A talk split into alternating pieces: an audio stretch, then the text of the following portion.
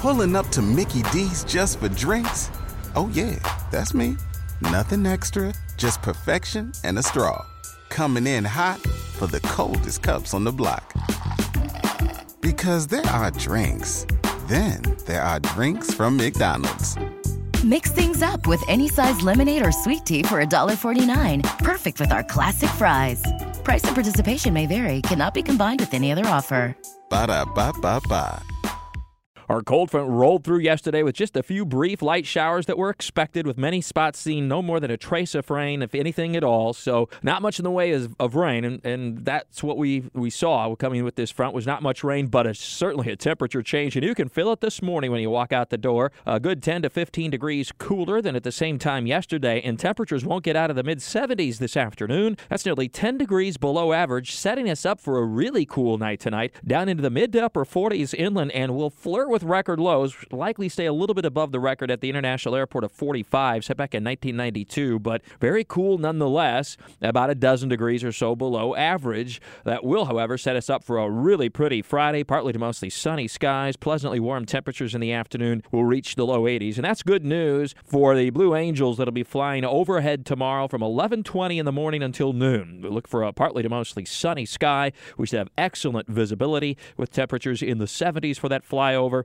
really should be something to see, and and um, and the weather looks to to be uh, just fantastic. Uh, as we head into the weekend, we are tracking still some rain. And we need it in Florida. Jacksonville and northeastern Florida, well, we were blessed with above average rainfall during the month of April. Much of the rest of Florida, not so much, especially the panhandle and central and southern Florida, where the wildfire danger is really very serious. Now, of course, we've talked about that here. It's the peak of the wildfire season right now, and we've dried out very quickly despite the rain of April. So we're in need of some moisture. But in the panhandle, a massive fire ongoing crossed Interstate 10 yesterday, closing down Interstate 10 for a while, causing quite a few evacuations. And uh, they're not going to get much help in the panhandle until over the weekend with the potential for some rain on Saturday. South Florida looks to be getting a soaker over the weekend, and we'll be on the northern fringe of that storm system uh, over the weekend. On Saturday, a weak front moves into the area. Clouds will move in along with some scattered showers. It does not look like a whole lot of rain, but the temperatures will be quite cool, low to mid 70s. And with this being the first weekend uh, in weeks where the beaches have been open to virtually any and all activities, well, the weather doesn't look like it's going to really cooperate so much. And on Mother's Day, unfortunately, a mostly cloudy, rather cool day with some light rain and drizzle as that disturbance moves across South Florida. Winds will be coming in off the Atlantic, and it will be quite cool for this time of year. Typically, of course, we take these kinds of temperatures this time of year. Won't be long; it'll just be hot pretty much every day, right? But we'd rather not get it on the weekend or on Mother's Day. But unfortunately, that would uh, that's the way it looks like it's going to play out this weekend. Not that long ago, a few years ago, it had been uh,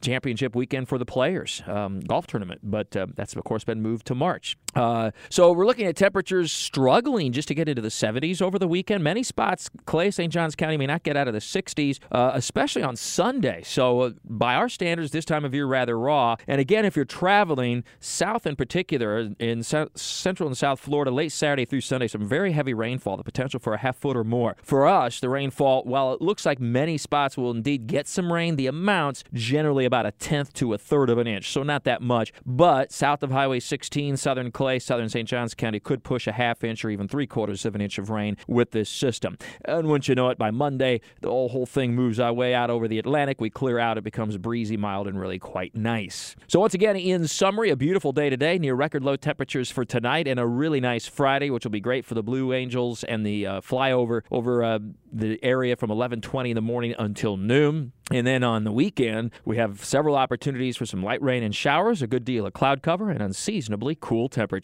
With all your weather all the time, I'm Chief Meteorologist Mike Buresh for the CBS 47 and Fox 30 Action News Jax First Alert Weather Center for 104.5 WOKV.